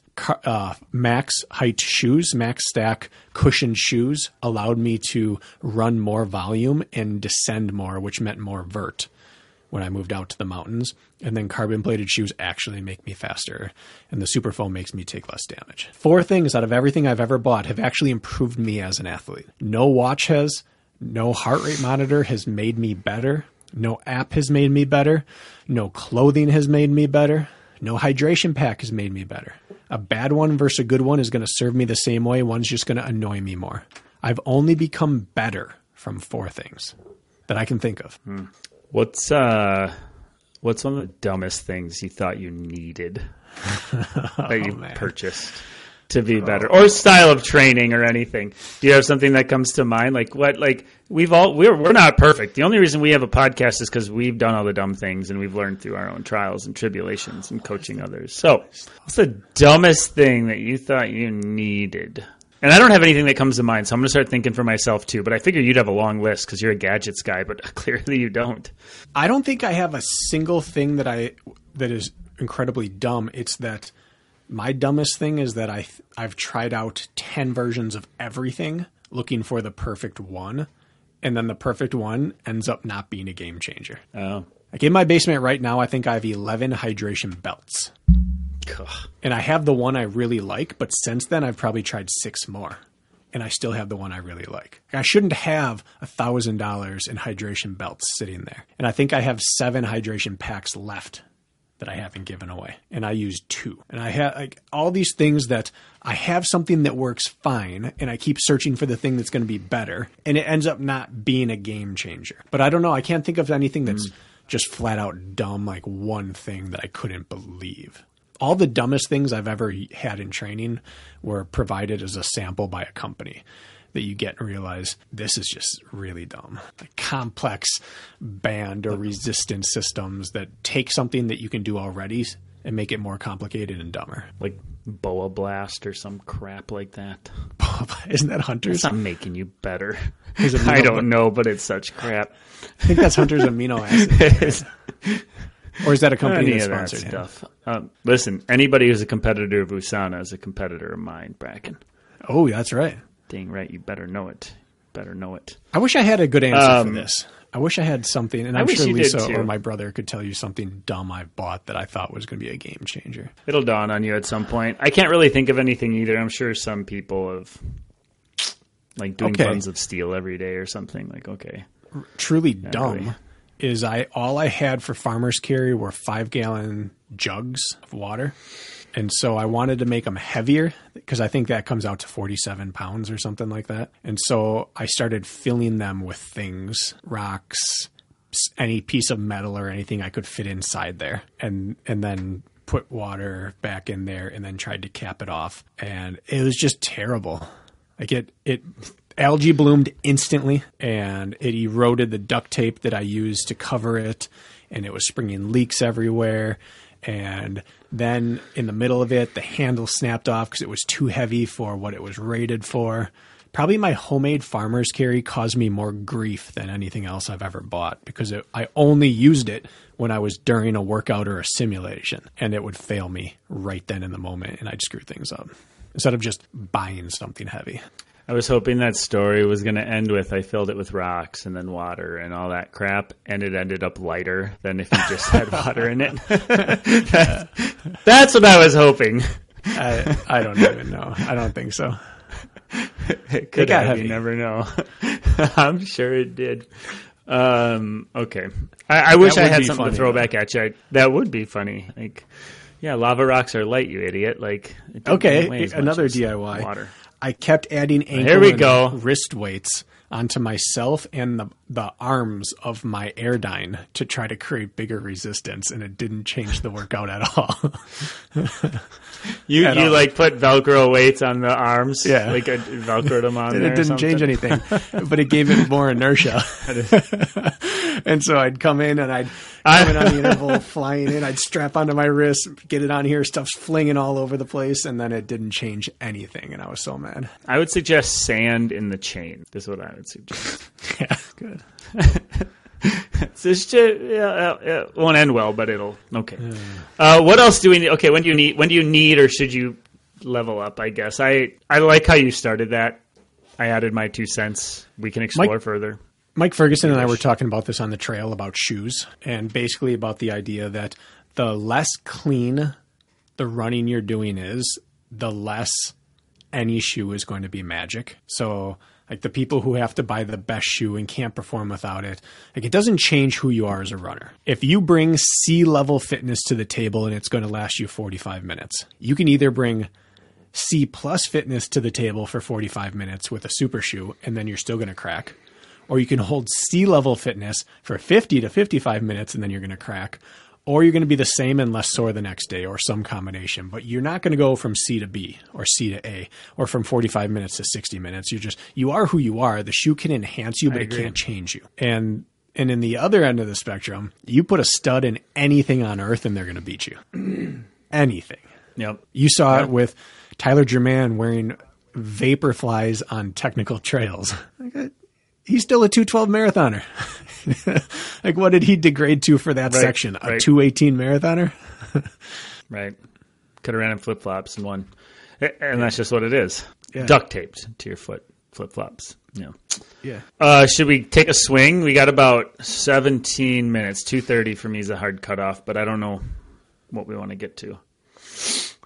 All right. So we're not going to get to four today. I have two options. Do you want me to say them out loud or should I just pick one? Say them out loud. Singles versus doubles and crippling race anxiety. Crippling race anxiety. And that's All the right. la- least popular thing I think people listening are like, I hope he picks singles versus doubles. I guarantee that's what everybody wants me to wanted me to pick. But I don't know if we I think we need more time for that one. So I think it's so good that maybe we should push it back. Yeah, I agree. What do you think? Yeah, let's lead off next time with singles versus doubles. Yeah.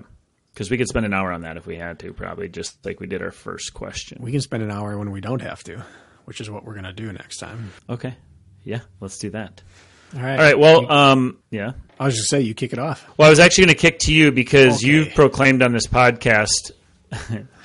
yeah, heaven forbid you have to talk more.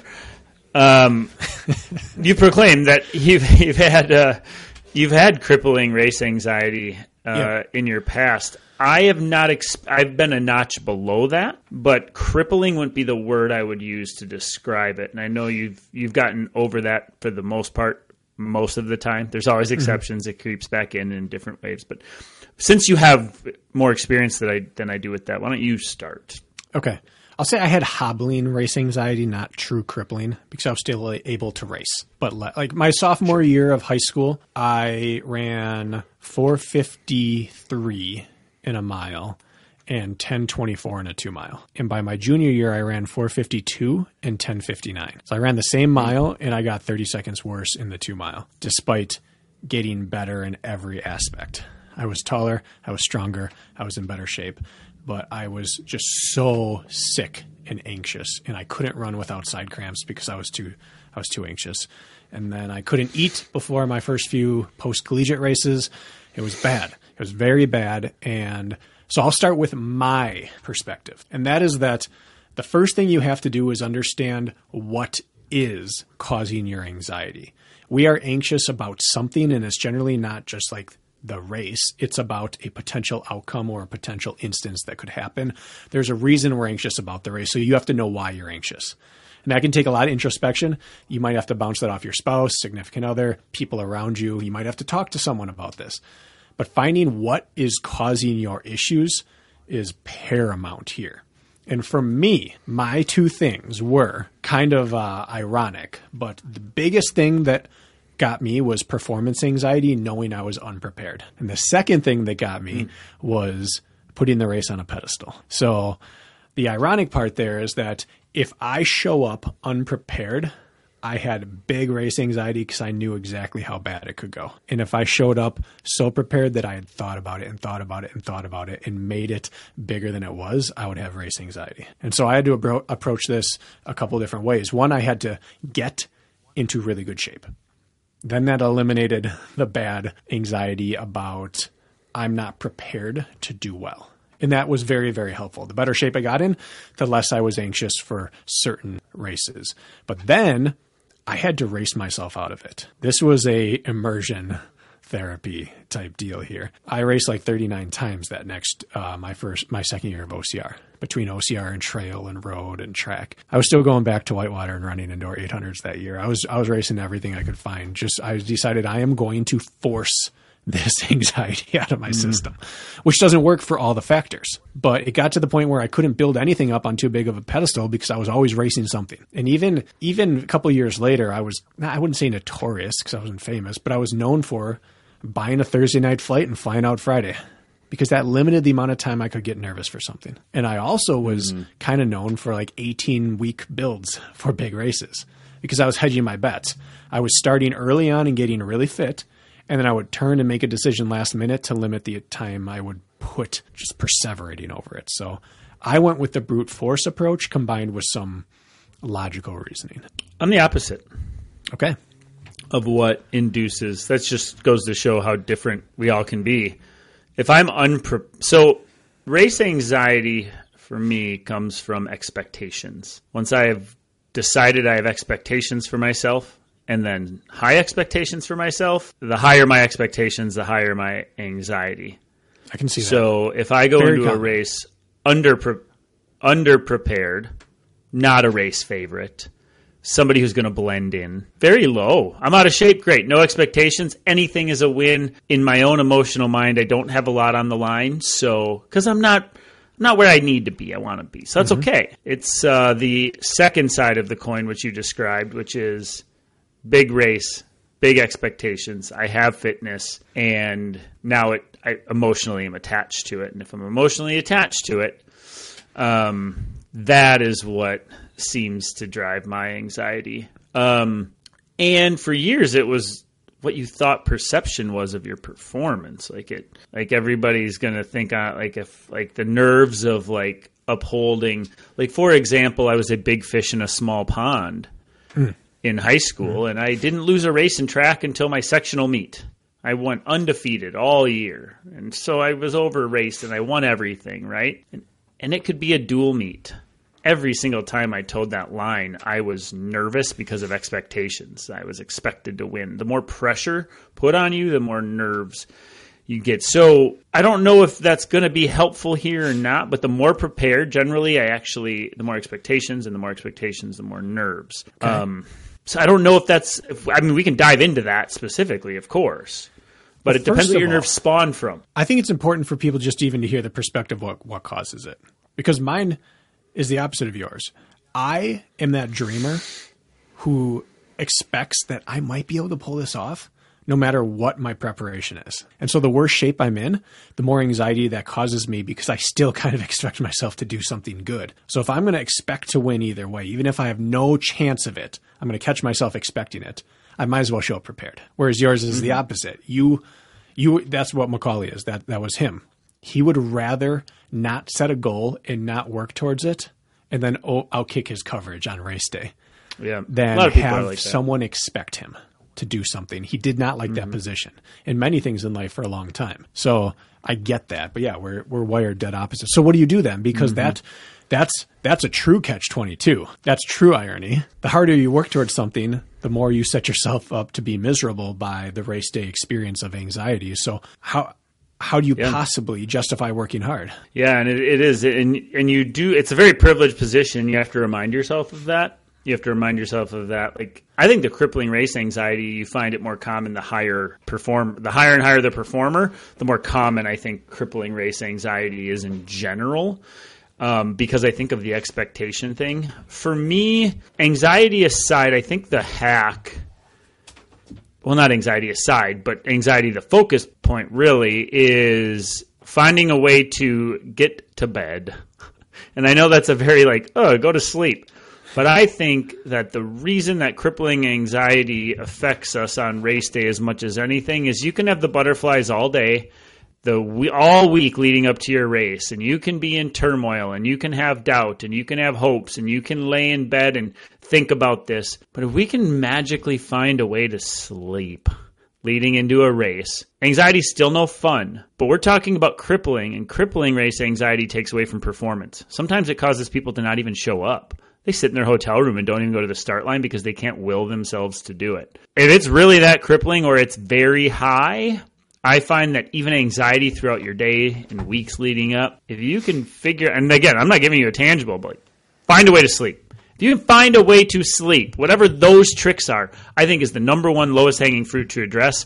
Like, other than the anxiety itself, if we can do that, at least we can perform still and be anxious. And I know that's like putting a band aid on a bullet hole, but I've been really anxious, but I've like, for example, I NyQuil myself two nights in a row before a big race because I was so nervous and whatever. You know what? I should have had a really good race because I actually slept, knocked me out. I'm not saying you should do that exact thing, but I think it they're related. And so, hmm. anxious, make sure you sleep. How do you do that? I don't know. You tell me. That makes sense. Do you remember what Cody Moat said after Yeah. he won his most recent, his last world championship? He got to the start line because Cody Moat, two-time Spartan Race world champion, maybe arguably tied for the best in our sport. At Cody Moat at his best is better than anybody who's ever stepped on a Spartan race course. How about that? On his best day, Cody's unbeatable. If you take everyone's best moment, he wins. He just had less of his best moments than other people. Yes. You know, he struggled openly with crippling race anxiety to the point where that's what perfected his he had some, you know, medical conditions as well, but really affected his performance. And they he crossed the finish line, one for a second time ever after the Spartan Race World Champs, one for the second time after having many disappointing years, a fourth place finish, a fifth place finish, a third place finish. They said, "What how, tell me about the race. How'd it go?" And he, what was the? Do you remember the first thing he said in his interview before anything about the hmm. race? No, I don't. He said, "Well, I got well, I actually got some sleep last night." it was the first thing out of his mouth. And that's always stuck with me because he's directly relating that to his race anxiety. And he somehow managed to fall asleep. What a novelty. What a novel Yeah. concept. When you're so anxious, the sleep's the first thing to go. And so I just thought it was worth addressing. And for Cody Moat World Champion, even he dealt with it. And his big thing was like, I found a way to sleep. That's all I needed. So Yeah. that's why I wanted to hone in on that. Well, and it's interesting that that was the year as well that he finally said, "Forget it. I'm not doing my normal prep for World Championship. I'm going elk hunting." And he spent two weeks in the mountains elk hunting, and he showed up and slept. There's no way those aren't related. He's one of those people that's so talented that he can get away with suboptimal if he's just able to use what he has. Yes.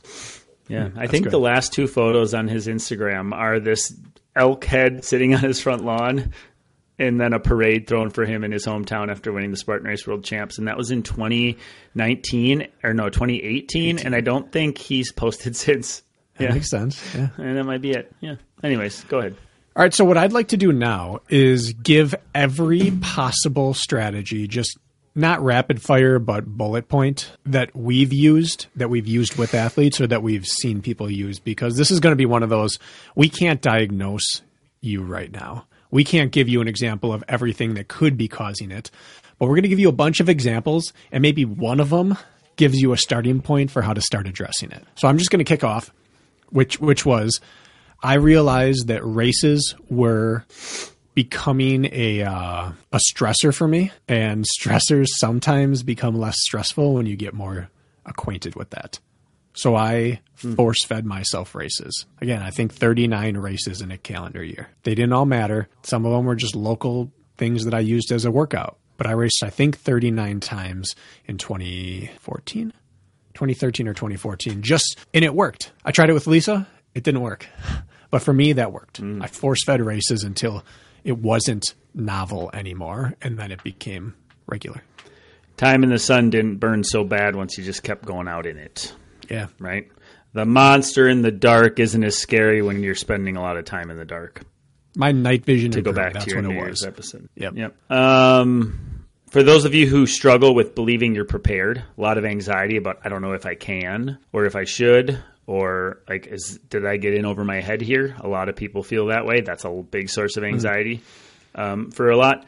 Um, a page out of your book, but I think this is very helpful. It's helped athletes of mine. Uh, is going through your log and reminding yourself, I did do the work. I do deserve to be here.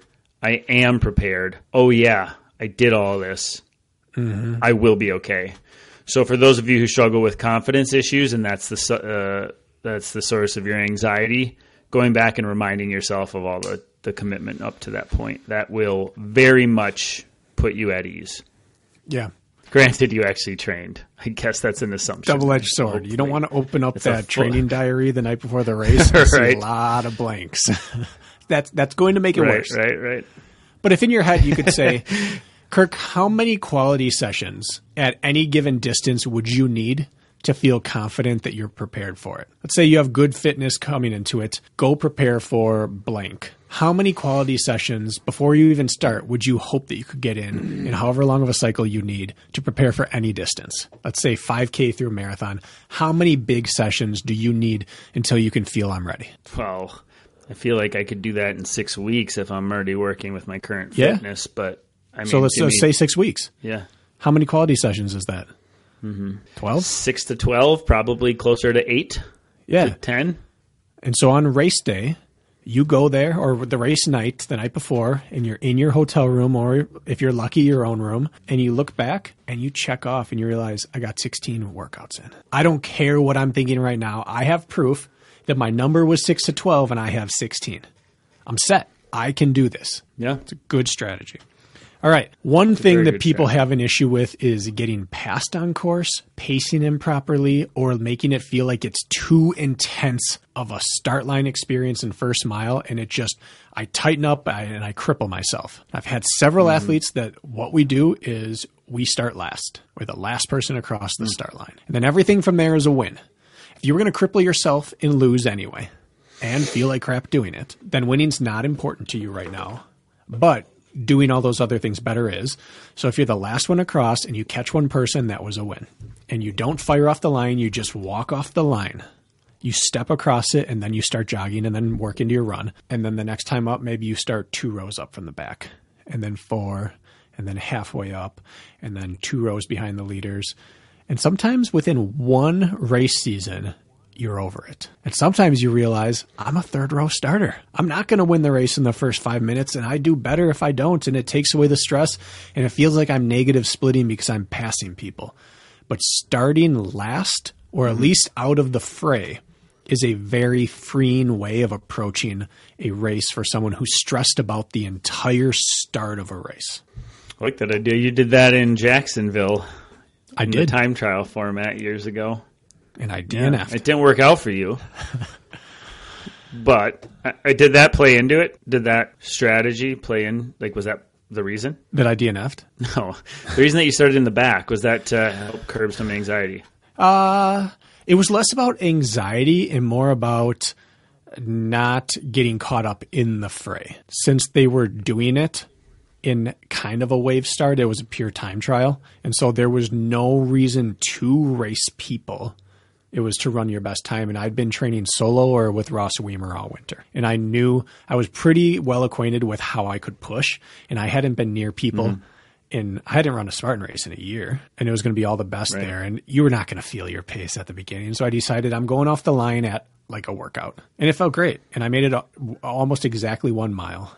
And I had moved up and I, I it was working well. I didn't get to see the fruits of my labor, but it was working. I when I stepped off course, I had uh, caught Killian and Gawiski. They were the two people ahead of me. Gawiski finished up Yeah. third. Now he flipped the tire. So Yes. who who knows? Yeah, but yeah, point yeah. was, I was I was running well, and by the mile, I was accelerating rather than fading back, and I would have absolutely faded back had I started up with the big dogs. Yeah, that's right. Um, Bracken, I wish I could add more to this conversation, but this is why I wanted to pick this topic. Okay. All right, We've well- reached our deadline. For me, anyways. I want to say three more strategies then for people, and then we can bounce out of here real quick. Okay, make it quick. Yeah. First is Let's do it. performance anxiety about how important the race is when it's not important is a thing, do a workout the day before the race. Give yourself something tiring the Hmm. day before the race, and then show up with the biggest built in excuse, which is, I did a quality session yesterday. And it doesn't have to be a huge quality session, but I've had athletes race shockingly well after having done 12 by 400 the night before. It's not a performance enhancer, it's a pressure reducer. And then you can reduce the load the day before as you get better with that. So that one right there is a very important one, I believe, for that right there. Hmm. And then the third is race without a watch. For some reason, that alone sometimes changes everything for a person. If you can't look down, even the apprehension of looking down where what no matter what I say, it's going to make me puke No matter what the watch says, I'm going to be sick to my stomach because it either sucks and I suck and I'm a waste of space, or it's too fast and I suck and I'm a waste of space and I'm going to blow up. Like if you're going to be negative, you're going to be negative no matter what your watch tells you. Sometimes having no watch is really freeing. I think like the one area um, we should try to get an expert on in regards to this, maybe like some sort of sports psychologist. That would be great. But Yeah. I think the big thing with race anxiety is in the days and weeks leading up, less about what's happening. Mm-hmm. Obviously, if your anxiety the days and weeks leading up is around these things you just mentioned, then addressing those so they're not a worry anymore, of course. But it's like how to navigate the butterflies when you're laying in bed on a Tuesday night and your race isn't until Saturday and you're already keyed up and you have four days till race day and you're running on high you're on in combat mode walking through life just and then you get to the race and you're exhausted for no reason because your adrenals are shot. Like Yep. that's the thing i'd love to explore more with like an expert. That's the tricky thing. Um, but we're not going to do that right now. Folks teaser. We're out of here. folks thank you for listening we'll continue the last part of our uh, mini series on tuesday Yes, we will. I'm looking forward to it. me too i've enjoyed them so far Have a good weekend.